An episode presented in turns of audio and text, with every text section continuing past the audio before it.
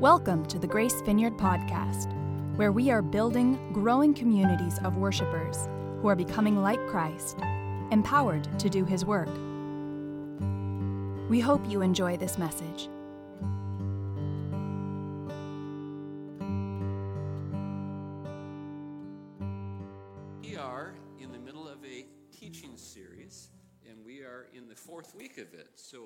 Want to give you some context. It's called the, just witness, the word witness. Stories from the first followers of Jesus. And what we're doing is really following up from some teaching that we were doing as we approached the day of Pentecost some weeks ago. Do you remember the day of Pentecost? And we taught about that. We taught about the Holy Spirit. The day came when the day of Pentecost came on the calendar, and we also talked about the story recorded in Acts chapter 2. After that, we thought, you know, we might want to keep going and hear what happened. So the context is Jesus, you know, died for the sins of the world, as he said he would. We call it Good Friday. Three days later, he rose from the grave, as he said he would. That's Resurrection Sunday. The evening of Resurrection Sunday, he showed up meeting with the, um, the followers of Jesus that were hiding. Their leader had just been brutally killed in front of them. They were very fearful that they'd be next. They're hiding in a room. They don't realize that he has risen from the dead. A few of the women have reported that they met with him, and he said to tell them, I'm going to come and see you. And the men, back to that other talk, didn't listen to the women and said they, they must be crazy because they're women. That's what the men were saying. And actually, they weren't crazy. It was the men that were foolish at the moment.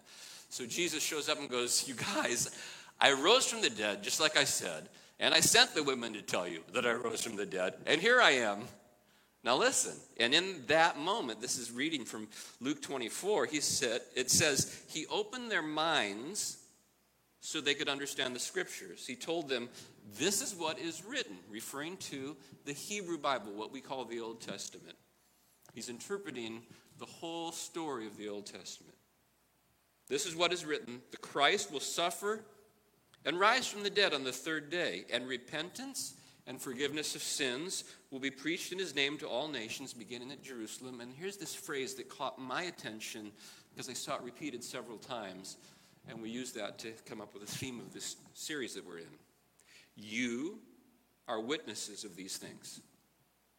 I'm going to send you what my Father promised, the Holy Spirit, coming on the day of Pentecost. But stay in the city, Jerusalem, till you've been clothed with power from on high. Then later on, some days later, about 40 days later, actually, a month has passed, month and 10 days. It's the day that Jesus is going to completely be done in his post resurrection experiences. He's going to return to heaven. He meets with the disciples one last time. They still, some of them don't believe, they're, they're confused.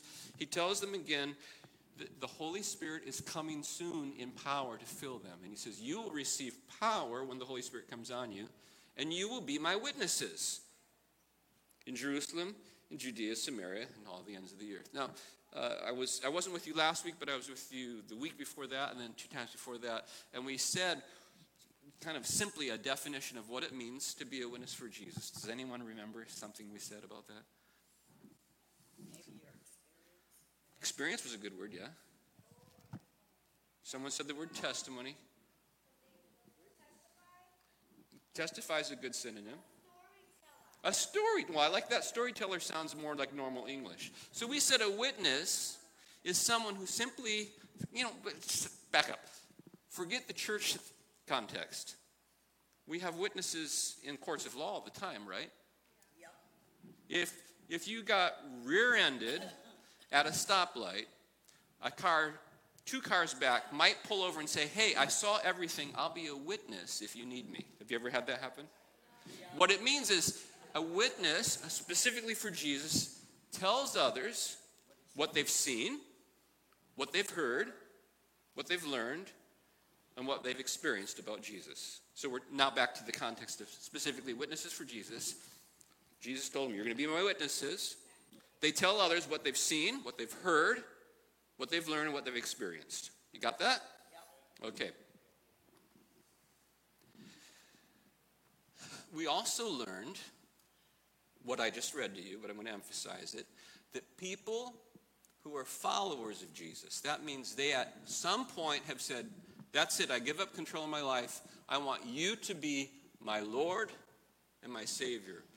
God responds to that act of faith, which in fact He starts by giving us the faith to respond to the faith, by causing us to be born anew. Jesus called it be born again. And He promised, and it's written all through the teachings of the Bible, that you are then filled with His Spirit.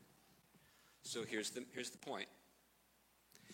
If you're a follower of Jesus, you're not only called to be a witness, but you're filled with His Spirit, empowering you to be a witness. And like Hani was up here a moment ago to help pray. If he had more time, he would have told you the story he told me this morning in the bathroom. It's funny the things you hear in the bathroom. Pastor Ron, I got to tell you, we just had this great moment where he was out walking around and he heard the Holy Spirit say, Go talk to this guy. And he began a conversation. And he walked away, and God said, No, go back. And he heard. And there's a, there's a, I can't tell you the whole story, it takes too long. There's a, there's a, a number of things that happened. And the guy happened to be Muslim, and Hani was praying for Muslims, and Hani's from Egypt. What are the odds? And he was able to pray for the man in Arabic and bless him. And it was being a witness. And he told me, I remember what you said, Ron, that we are witnesses. So, before we even get to what we're going to read today, you and I have already learned something about Jesus today and probably before today. So, you and I have something to say about what we've seen, heard, learned, and experienced. Secondly, if you are here and you've given your life to Jesus, you have His Spirit in you to empower you. So, as we go into what we're going to read today, which will be in Acts chapter 4, I have three things for me to get out of it, and I hope that you get out of it what I get out of it. Because, you know, when I come preparing to, to bring a message of teaching, and preaching, I, I do it to me first. Because I want to be impacted by the Word of God. I want to have instruction. I just want to learn the Bible. I like to learn what the story of the Bible is. I want to have inspiration. That's the second thing. First instruction, second inspiration. I want to read stories about the first followers of Jesus, hear what happened in their experience, and be inspired by it and think, oh, that could happen to me too. And thirdly, I want to be challenged. I want to be motivated to not just read about them being witnesses and inspired by them, but I want to step up and say, that's it. I'm going to do what they did and commit myself to this calling at some cost. So that's what I hope happens. Lord, as we open the word today together, we pray that you will speak to us and help us grow in you. Instruct us, inspire us, and challenge us. If you wouldn't mind, Holy Spirit, that would be awesome of you. Please do that. Amen. So we started reading uh, Acts 3 and 4, where there's a story that's kind of extended. So it's taken us a while to go through pieces of it. A lot happens, but generally, here's what happened. I'll review it and then I'll get into a text at verse 18 of chapter 4. We read that on the day of Pentecost, after the Holy Spirit was poured out and these disciples received the present infilling of the Spirit, Peter got up to explain to a crowd that gathered what all the noise was about. What's all the hullabaloo? How do you say that? Hullabaloo. I can't say the word. I can't talk. Hullabaloo. Thank you. It's good to have community to help me. What's all the hullabaloo about? They said. That's Greek. And they were gathering. It's not. And there was noise. There was all sorts of stuff happening, and people were saying, "Oh, those people must have been drunk already. They're partying all night." And Peter got up and said, "You know what? They're not drunk. It's only nine in the morning. What you're seeing is what was prophesied in the old covenant by Joel. He said, "In the last days, God will pour out His Spirit." He talked more about Jesus. It's a wonderful sermon he gives, or preaching, or witness. It's actually a witness in chapter two of Acts. You can read it. The result, though was by the end, 3,000 new people became followers of Jesus. So the church just explodes in its first day. And at the end of the second chapter, we read that every day they gathered together in the vast temple complex. Lots of patios and porches. There's the place in the center where the sacrifices and all that happens, but it's a vast um, platform, if you will. We showed a picture of it uh, a couple of weeks ago so you could just see. Uh, I think it was over a million square feet, if I remember right, the size. It's large.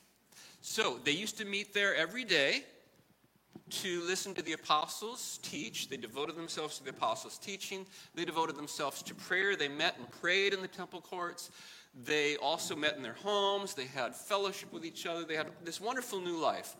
In that context, we read the first verses of chapter 3. Remember when you read the Bible that there were no chapter markings when Luke, who wrote this, wrote this. It's just one thing. So he says in one sentence, you know, every day they gathered in the temple courts to listen to the apostles' teaching and to prayer. The next sentence he says, one day Peter and John were going to the temple at the time of prayer.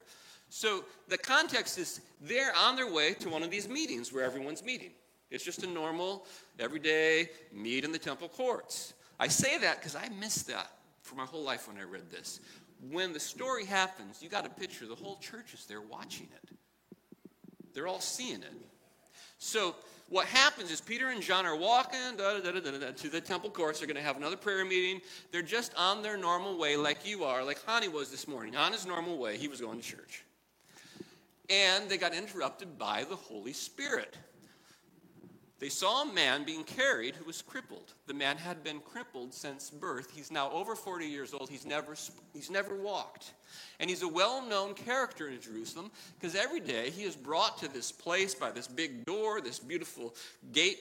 It's called Beautiful Gate, actually. It's so interesting with the silver and the gold. It's giant. It's larger than the ceiling right here. It's literally that big of a gate. It's a large place. He's brought there every day to beg, so they recognize him. But something's different Peter and John sense the Holy Spirit's presence. The kingdom of God's about to break in. The guy's going to beg. They haven't even set him down yet. He's being carried. Peter looks at him and says, I don't have any silver or gold, but in the name of Jesus Christ, I'm going to give you this. Rise up and walk. Grabs the man by the hand. The man suddenly healed and he's standing up. A miracle happens. So now he's going crazy, jumping up and down, running around, giving praise to God. Another crowd gathers. Peter is watching this and remembers, I'm called to be a witness. As soon as he sees the crowd gather, he goes into telling what he's seen, heard, learned, and experienced about Jesus.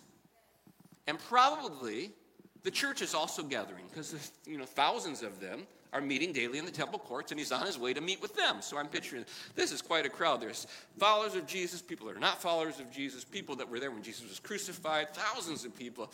He gets up and explains to them about this healing, how it was done through faith in the name of Jesus, and Jesus gives you faith when you believe in him, and you guys killed Jesus, and you ought to repent of that because that was really bad, but he'll forgive you, and if you'll repent, God will send this spirit, and all this, you know, he's preaching this message.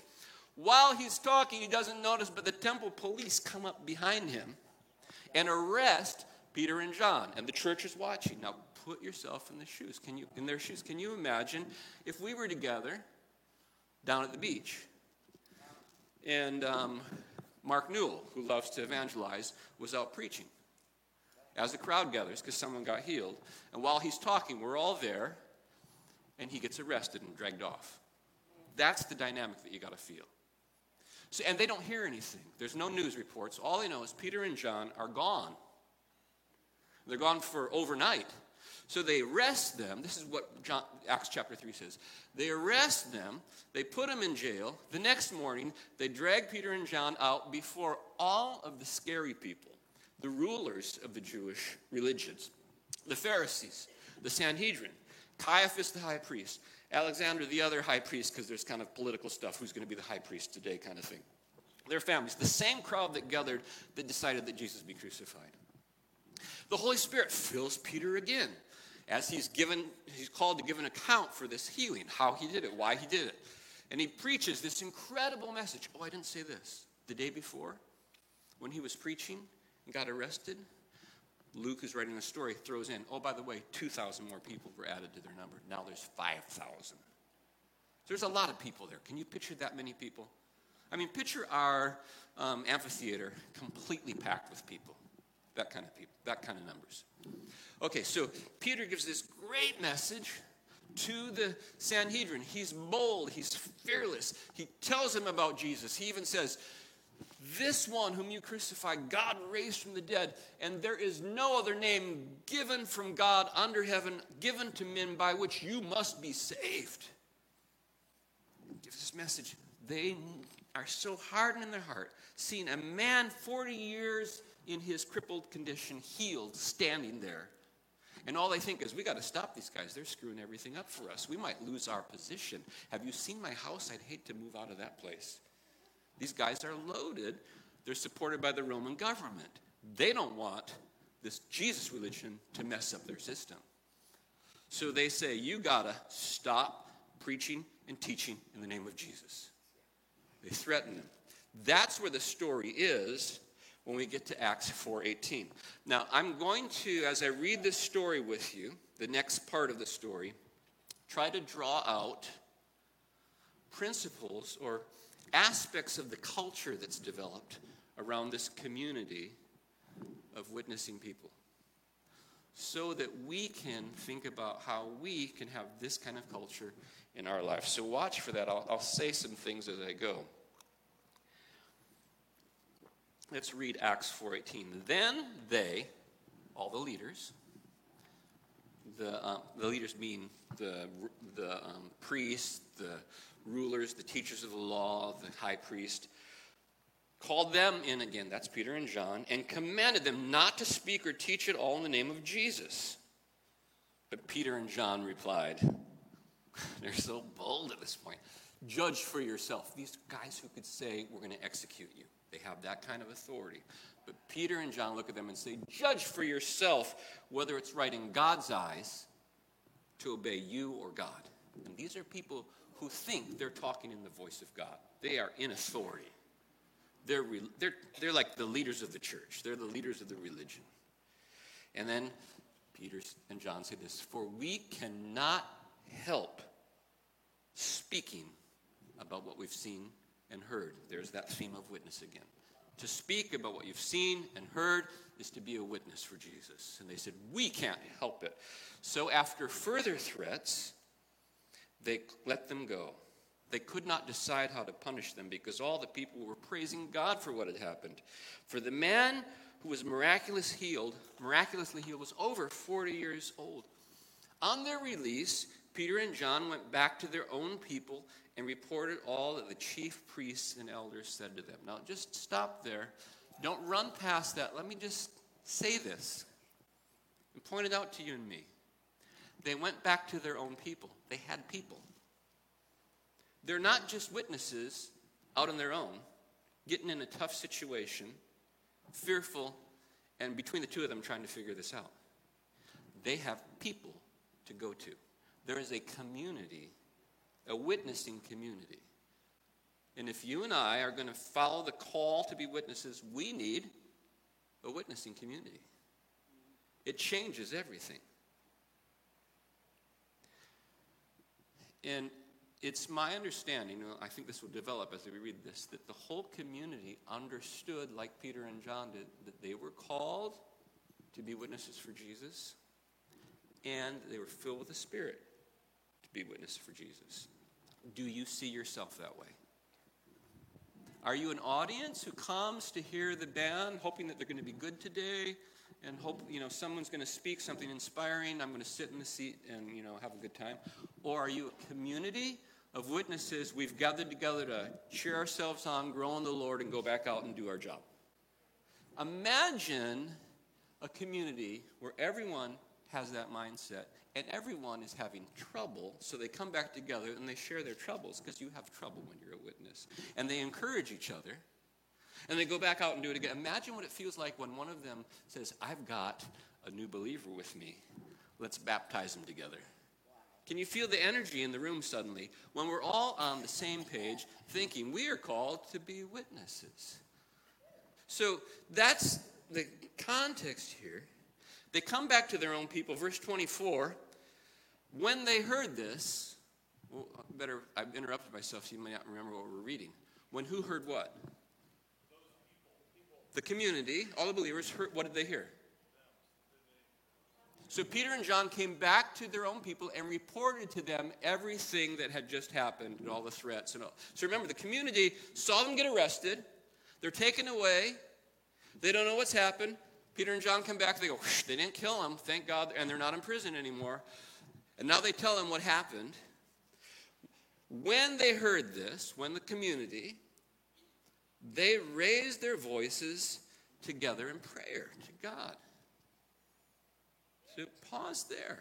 This is a community, and here's one of the cultural aspects of this community whose knee jerk response to trouble is to pray together.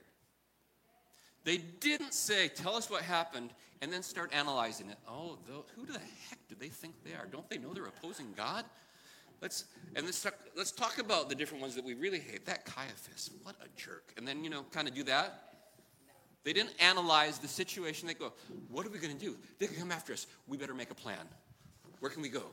Uh, who has a house secure? They, I mean, they were doing none of that. They instead went to prayer. A community that is a witnessing community, one of the cultural aspects is they believe in the power of prayer, and it's so much embedded in their culture, it's the knee jerk reaction.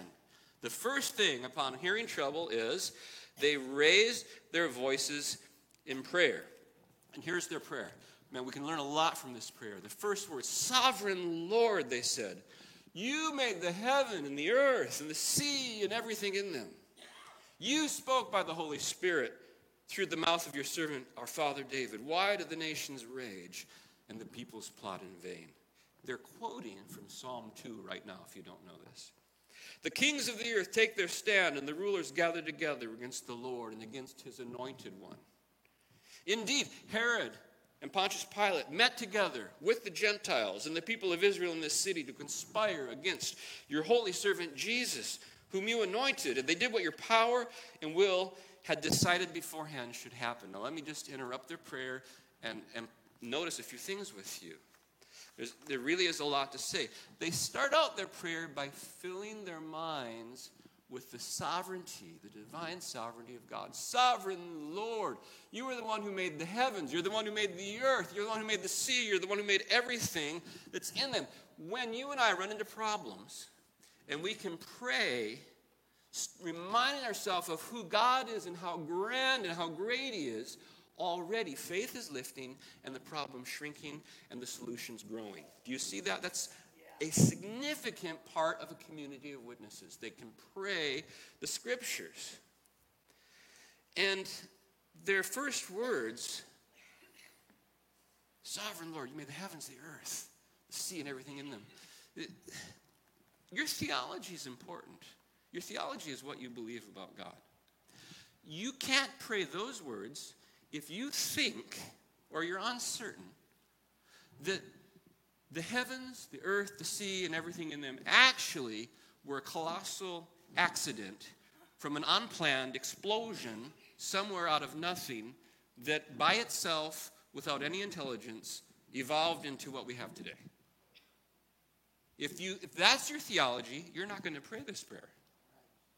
But if your theology is there's a God who is sovereign without beginning, without end, and everything that I see, his hand was involved, his mind was involved. He designed, he created it with a purpose. Everything changes. You have to have that kind of theology to pray this kind of prayer, to have the culture of a witnessing community. And next, they quote from Psalm 2 You spoke through your Holy Spirit through the mouth of your servant David, David wrote Psalm 2 Why do the nations rage and the peoples plot in vain? The kings of the earth take their stand against the rulers, or the rulers gather together against the Lord, against his holy anointed one. Check this out. Don't run past this. Here's a second aspect of their culture. They are immersed in Scripture. They know the Word of they know the Bible. It's part of their community. And they know it with a reverence and a respect a couple things.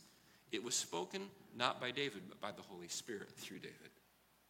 They believed that about the scriptures. They also believed that it was prophetically accurate, that what David said a thousand years ago was actually about Jesus, and they're living it today. And they see that, and it gives them great confidence. What we're experiencing right now, you who are sovereign already knew about it, and it's going right according to plan. If you know that what you're going through is going right according to plan, and that means God already has the plan for the next step of what you're going through, you have a lot of faith. It just builds you up. I can make it through this. God's with me. He created the heavens, He created the earth, He created the sea, and He prophesied in the Old Covenant a thousand years ago about what I'm experiencing today. It's not new to Him. He's not surprised. He's not worried. It's going to work out because He's with me and He's got a master plan for history. And I'm part of it because He's called me and I'm filled with His Spirit and I've joined Him. I'm part of His plan for the redemption of the world. It changes everything if you're immersed in the Scripture. And I, I get, well, I like to imagine, because they just quoted this, and some they're brand new Christians, some of them. Some of them are Gentiles, they're new to the faith. And I know they're meeting every day in the temple courts, listening to the apostles' teaching. I wonder if they just had a study on Psalm 2. What do you think? Maybe like a week ago, they were studying together Psalm 2, and, you know, um, John got up and said, Today we're going to read from Psalm 2. This is a messianic prophecy. Let's read it together. Let's read it so much they memorized it. And then they come together, and in the moment of need, they declare the scriptures in their prayer. I don't know if you know this. You try this this week. Read the Psalms, read a psalm, go back and turn it into a personal prayer. It's very powerful to pray the Bible because the Holy Spirit breathed the words, and He's part of it. It's a living words. So let me just say it um, maybe more formally. The second aspect of the culture of a community of witnesses is that they're immersed in the scriptures and they have a high value of the scriptures, understanding they're breathed by the Holy Spirit, they're the very word of God. Okay, back to the prayer. Now, Lord, consider their threats and enable your servants to speak your word with great boldness. This is not what I would have prayed. I would have said, Lord, consider their threats and protect us. Yeah? Lord, consider their threats and bring those bad guys down. Come against them and break their power. Remove them from their seat of authority. That's what I would have prayed. You might pray that way too. But that's not what our example and inspiration here prayed. Lord, consider their threats. You prophesied that the people would rise up against your anointed one. In fact, it happened. Herod, Pilate, they crucified Jesus. Consider their threats. They told Peter and John, don't teach or preach anymore in his name. The same people that killed Jesus are threatening us. Lord, give us more boldness. We want to preach more. That's their prayer. Is that amazing? Consider their threats and enable your servants to speak your word with great boldness. Okay, third aspect of the culture of a witnessing community they are committed to the mission of being witnesses for Jesus. They're so committed to it that the first words that come out of your, their mouth in prayer is, Lord, give us more. We want to go get them some more. I may go down, but I'm going to go down preaching kind of is their attitude. And the, the way they pray is interesting because they say, stretch out your hand to heal. Give us boldness, stretch out your hand to perform miraculous signs, to heal, wonders to the name of the Holy Servant Jesus. I want to read that again from the New King James Version um, because there's something in the, the language that gets changed in the translations the ESV, the New King James, take the word stretch forth your hand and make it part of enable us to speak with boldness. Watch this language. This is the New King James translation. Lord, stretch out your hand. Oh, I'm sorry. Now, Lord, look on their threats. Grant your servants that with all boldness they may speak your word by stretching out your hand to heal, and the signs and wonders may be done through the name of Jesus. Now, catch, that's exactly what had just happened to get us into this part of the story. Peter and John are walking to meet with the, with the community, and the Lord stretched out his hand through Peter to heal and do a miraculous sign so that they were able to speak the word more boldly. And the fact is, when you have occasion where you are able to engage a problem with prayer and God breaks in with his presence, the hearts are more frequently open to the witness for Jesus. Not always. As we saw, the Pharisees, the rulers, the Sadducees, the whole Sanhedrin, their hearts were not opened. Remember, a witness is called to tell others what they've heard, seen, learned, and experienced. They're not called to convince anyone of anything. That's the Holy Spirit's job. They're not called to judge anyone of anything. They're just called to be witnesses. Just tell what they've learned. So they get that it's great and worth praying that the Holy Spirit would stretch out his hand through their hands to heal the sick, to do signs and wonders as they are speaking boldly about the witnesses, about witness, about the witness of Jesus. Next verse, 31. After they prayed, I love it when this happens. The place where they're meeting was shaken. I don't know if there was an earthquake or what, but the place was shaken. And they were all filled with the Holy Spirit and spoke the word of God boldly. These are people who were just filled with the Holy Spirit in Acts 2. Now they've been filled again. And I've said this before, but I want to remind you biblically, there are stories of repeated and repeated and repeated infillings of the Holy Spirit. I suspect it's because we leak. So we need to be refilled. The Bible doesn't have a verse that says you need to be filled because you leak. But I know that I leak. And I think you leak. So we are commanded in Scripture, you be filled with the Holy Spirit. They're filled again. Peter was filled when he was before the Sanhedrin. So this is his third time in our stories of being freshly filled with the Holy Spirit. And so now we're at aspect number four it's a spirit filled community. The culture of this witnessing community is that the Holy Spirit is welcomed, embraced, sought after, they're calling on, and they are experience the presence of the Holy Spirit. If we want to be a witnessing community, we would do well to have a welcoming mat put out for the Holy Spirit. You're always welcome. In fact, it's your church. You're the chief administrator. Do what you want, is the attitude. Always. But you can do that in your family, can do that in your work if you have the culture of being a spirit filled community. All the believers were one in heart and mind. Let that sink in. There's 5,000 of them. All of the believers were one in heart and mind. This is important for American Christians who highly, as a people, value individualism. Rugged individualism is the culture that we call it in America. We're proud of it, we're individualistic. We got the image of the cowboy riding by himself strong, doesn't need anybody. Okay, Christian value is you're not riding by yourself, you need people. And they so needed each other, and so were committed to the call, to the fellowship, to breaking of bread, to the teaching, to the prayer, to the worship, that they, as they prayed, Lord, fill us with your spirit again, they become one in heart, one in mind.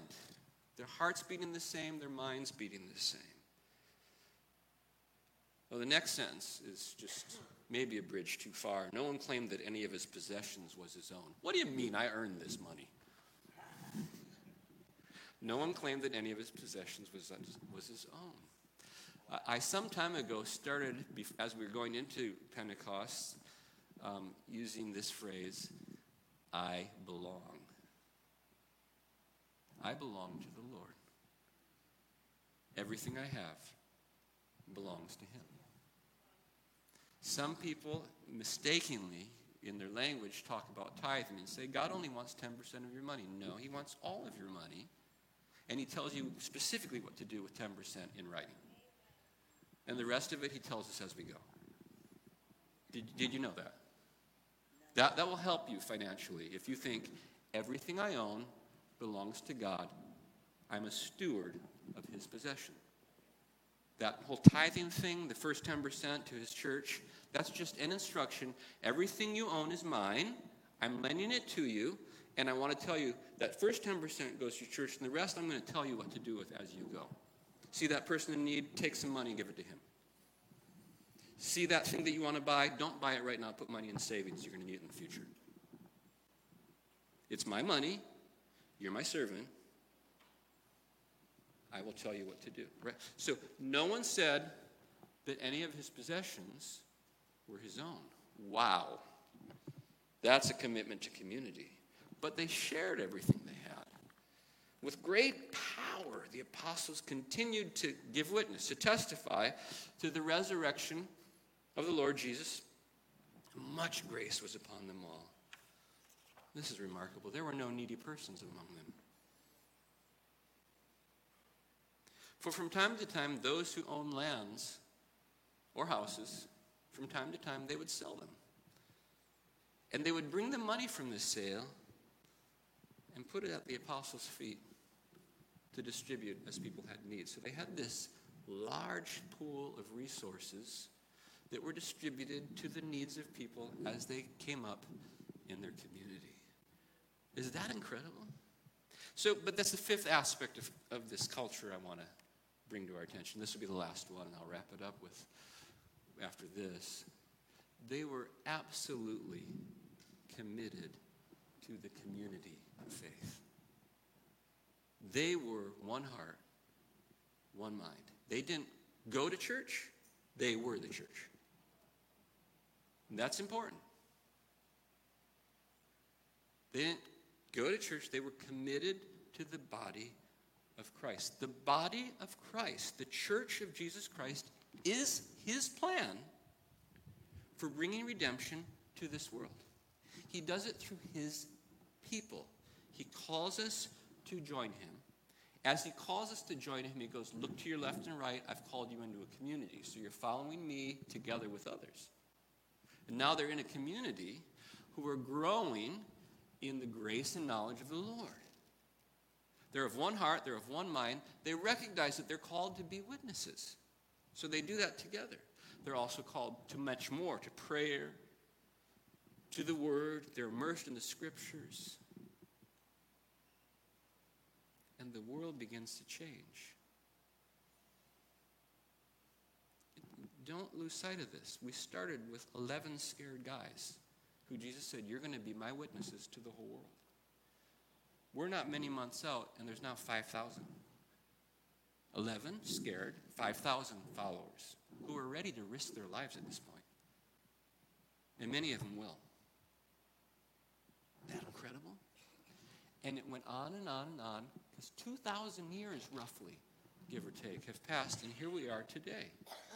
And this message of Jesus' kingdom being available to everyone regardless of race, regardless of gender, regardless of economic status, regardless of where you live. It's for everyone. Jesus said it's so simple. All you have to do is put your faith in me, and you will be in the kingdom of God, and you will begin to live the life of heaven's future now. You begin to live in peace now peace that cannot be shaken by the circumstances of your world. You'll begin to experience the joy of heaven now in my kingdom. This is the promise. That message is filling the world. You can not hardly find a place on this planet where people are not singing songs of worship to Jesus. Right now, 24 hours a day, someone is worshiping Jesus on this planet. Right now, 24 hours a day, somebody is praying in the name of Jesus for someone else. It never stops. Nothing is going to stop it. And you're part of this program of redemption because you, like me, us together, are called to be a community of witnesses for Jesus, empowered by His Spirit. And everything changes when we are living in this kind of culture. So let me let me say what those um, five things are, and I and I put them on a slide so we can see them together. Do it in reverse order now, because the reverse order actually works out better. Number one, they're deeply committed to each other. This is the culture of a witnessing community. Number two, they're a spirit filled community. So, committed to each other, spirit filled community. Number three, they're committed to their mission of being witnesses. So, what are they committed to each other? Spirit filled, committed to the mission of being witnesses. Number four, they're immersed in the scriptures and they hold them in the highest value. One, they're committed to each other. Two, they're, what are they two? Spirit filled community. Number three, what are they? They're committed to the mission of being witnesses. What was the fourth? They're immersed in the scripture. Oh, they spend time in God's word because it changes them. What's the fifth one? Oh, they have a vibrant prayer life. What are they again?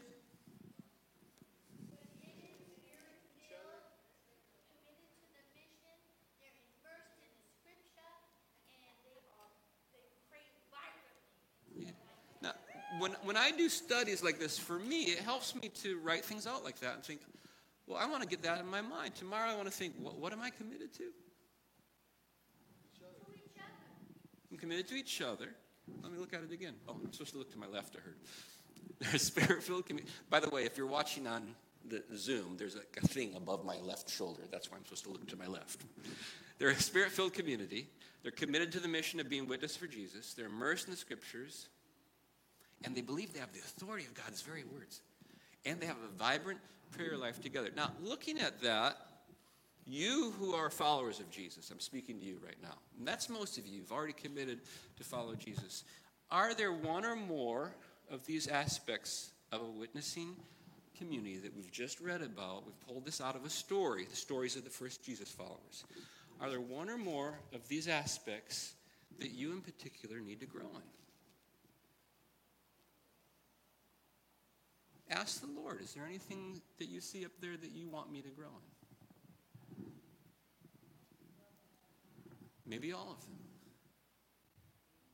How do I want to respond to this? I want to be instructed, I want to be inspired, and I want to be challenged to follow Jesus fully. i have I've told you this before, you've been around me. But I haven't been like excellent at any of this. But I have committed to this my whole life in some level or another. Starting when I was a young teenager, I said, I commit to you to serve you through your church with everything I have for the rest of my life. And that was when I was convinced that one thing I was not called to be was a pastor because I prayed and I thought the answer was no. I was 14. I was close to 15, but I was still 14. And I said, I commit my whole life to you. And then I, you know, not successfully, but to some degree or another, spent my life. I spent my money. I spent my time. I gave my talent, skills I had to being committed to Jesus through his church. And I can tell you this I've never thought, man, what a waste of my life. I should have pursued my computer science career a little more fully, because that would have been fulfilling. And I'd have a bigger house, maybe, and more income. Never once have I thought that. Maybe I thought, man, I wish I would have committed more. Because it's been 44 years since I made that commitment. And at some point, I think it was a testing of you know another 16 years of doing that. The Lord said, "By the way, I'm going to let you do this with all that you have. You don't even have to have a regular job anymore. You can have a paycheck as a pastor, so you can really do this full time." But I was full time before. I, I, some of you need to know that. You think, well, you're paid to do this. No wonder you read the Bible. You're paid to read the Bible. You're a pastor. No, Before I was paid to be a pastor, I was doing this work. And I was spending a lot of time and a lot of money. And, a, and a, I mean, taking time off work to help figure stuff out for the church because I was committed to the community of believers. Not because I thought, oh, I hate doing this, I better be a good person, but because I fell in love with Jesus and his body. I love the church. I love you guys. You're my favorite people. You are awesome. I love coming on Thursday nights to be with the home group in the lobby. I love getting up the times I make it to our prayer meeting online. I love it when I go out occasionally and do some kind of witnessing thing, like with Mark when he does a Jesus walk, or with Michael when he, on Monday nights now I can go and join him in bringing food to a homeless, unsheltered people and ministering and serving on Monday nights, almost every Monday night. You could join Mike. I love doing that. I'm asking you, do you want to be a witnessing community like this? Well, let's stand up.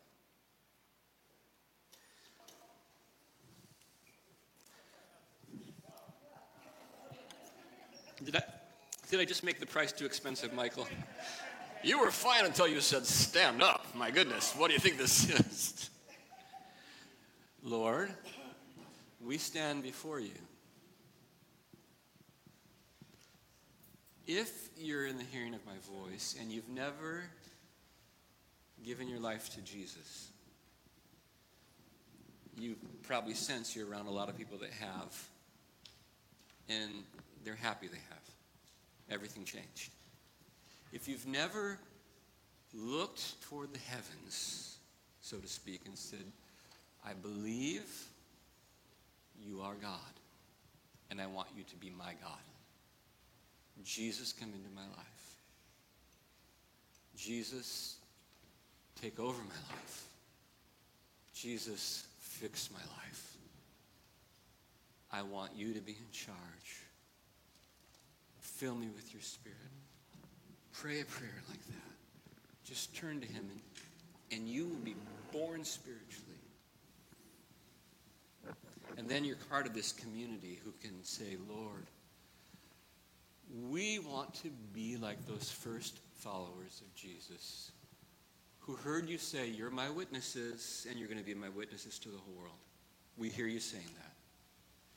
We want to step out in boldness to tell others what we've seen, what we've heard, what we've learned, and what we've experienced about Jesus. And we want to be committed to that mission, as well as being committed to each other. And we want to choose to be immersed in your scriptures that we may know you, that we may know your ways, that we may be a people who pray according to your written word, revealed for all time. We want to be a people who respond to problems in prayer. We want to be a community where you are glorified. And not only do we love each other, but we love the world around us. We want to be real with you, real with each other, and we want to be used by you to restore broken lives. Please, this day, take us to another level. Please, fill us freshly, as you did with these people, with your Spirit. Please give us boldness to speak your word. Please, as we're with boldness speaking your word, stretch out your hand to heal sick people through us. Please, fill us with your spirit the Word of God, committed to each other, so that even signs and wonders, miracles are done through your Spirit in us. We're calling out to you, God. We do not want to do business as usual. We want to be changed. We want to be different. We want to be filled with your Spirit.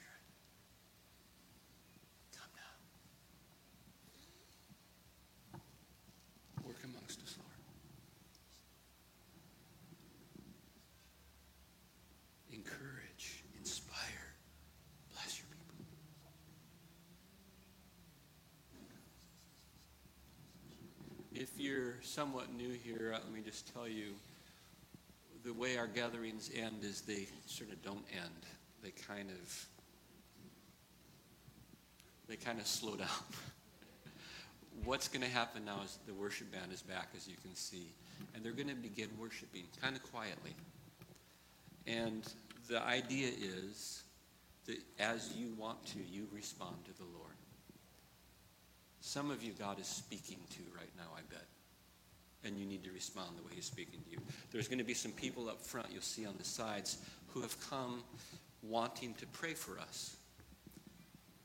They want to pray for people that are sick in their bodies. They want to pray for people who are hearing the Lord draw them today.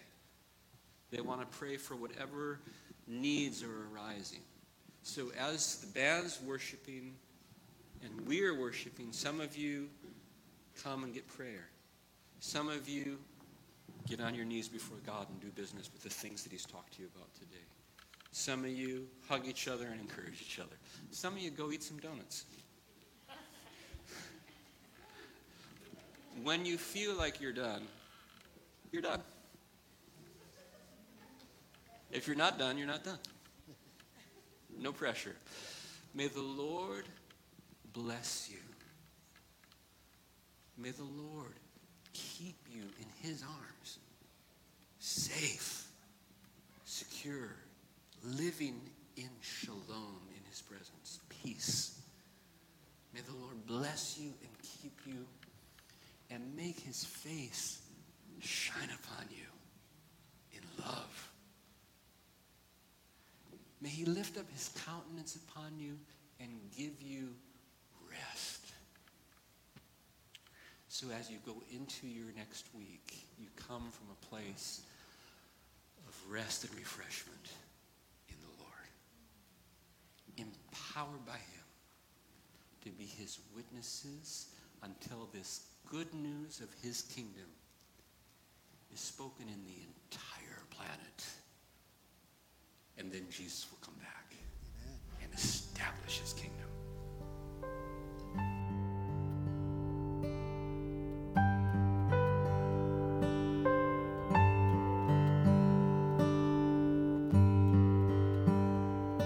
We hope you've enjoyed this message.